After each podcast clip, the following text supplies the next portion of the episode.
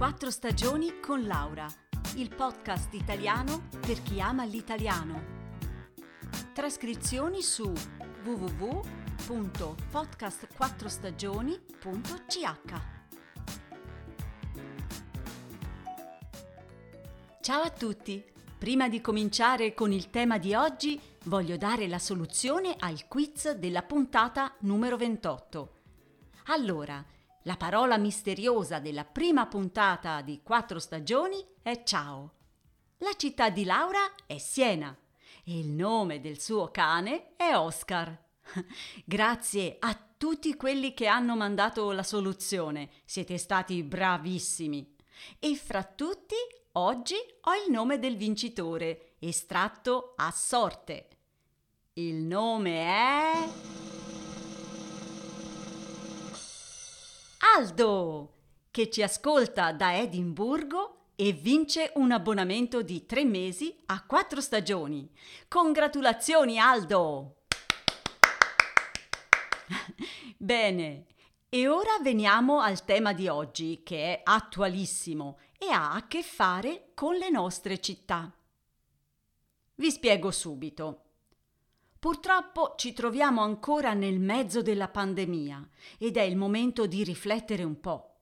Per esempio, perché i virus si diffondono soprattutto nelle grandi città come Milano, Parigi, Madrid, New York? E qui ci sono varie risposte. Prima di tutto, a causa della grande densità di abitanti e perciò per le numerose occasioni di venire a contatto con persone malate. Ma è solo questo? Sembra di no. Secondo alcuni studi, pare che l'inquinamento giochi un ruolo molto importante nella diffusione dei virus. Nelle città inquinate le persone si ammalano di più e in modo più grave rispetto ai piccoli centri o alla campagna. E allora che cosa possiamo fare? Possono esistere nel futuro città meno densamente abitate, con più servizi, mezzi pubblici meno affollati e via di seguito? O invece sarebbe meglio lasciare le città e andare a vivere tutti in campagna? A breve termine, lo capite, questo non è possibile, anzi, ci vorrebbero tempi lunghissimi. E allora ci rassegniamo a vivere nelle nostre città caotiche e sporche? No. Gli esperti dicono che le soluzioni ci sono e sono attuabili in breve tempo.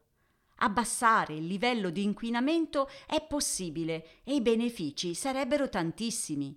Cittadini con i polmoni più sani, riduzione dei contagi in caso di epidemie e una qualità di vita molto più alta. Ma come? Dove troviamo delle macchine che purificano l'aria e trasformano l'anidride carbonica in ossigeno? Macchine che riescono anche a regolare la temperatura dell'aria. Infatti, le città in estate possono avere 3 gradi in più rispetto alla campagna.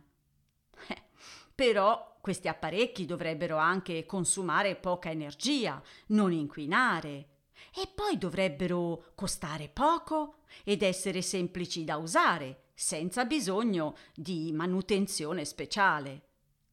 Allora ci chiediamo, dove troviamo rapidamente un apparecchio del genere? Esiste? Amici, la risposta è molto semplice. Sì che esiste. Sono gli alberi, macchine meravigliose, sofisticate, che hanno bisogno soltanto di sole, terra e acqua, che danno ombra, aria pulita, si riproducono facilmente, non inquinano e sono anche bellissimi da vedere.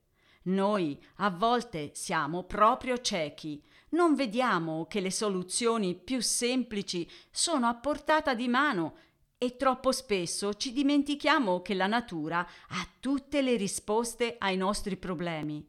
Allora, facciamolo e prima possibile. Copriamo i centri urbani di alberi, rendiamo i nostri spazi abitati belli, freschi e sani. Un saluto da Laura e a presto!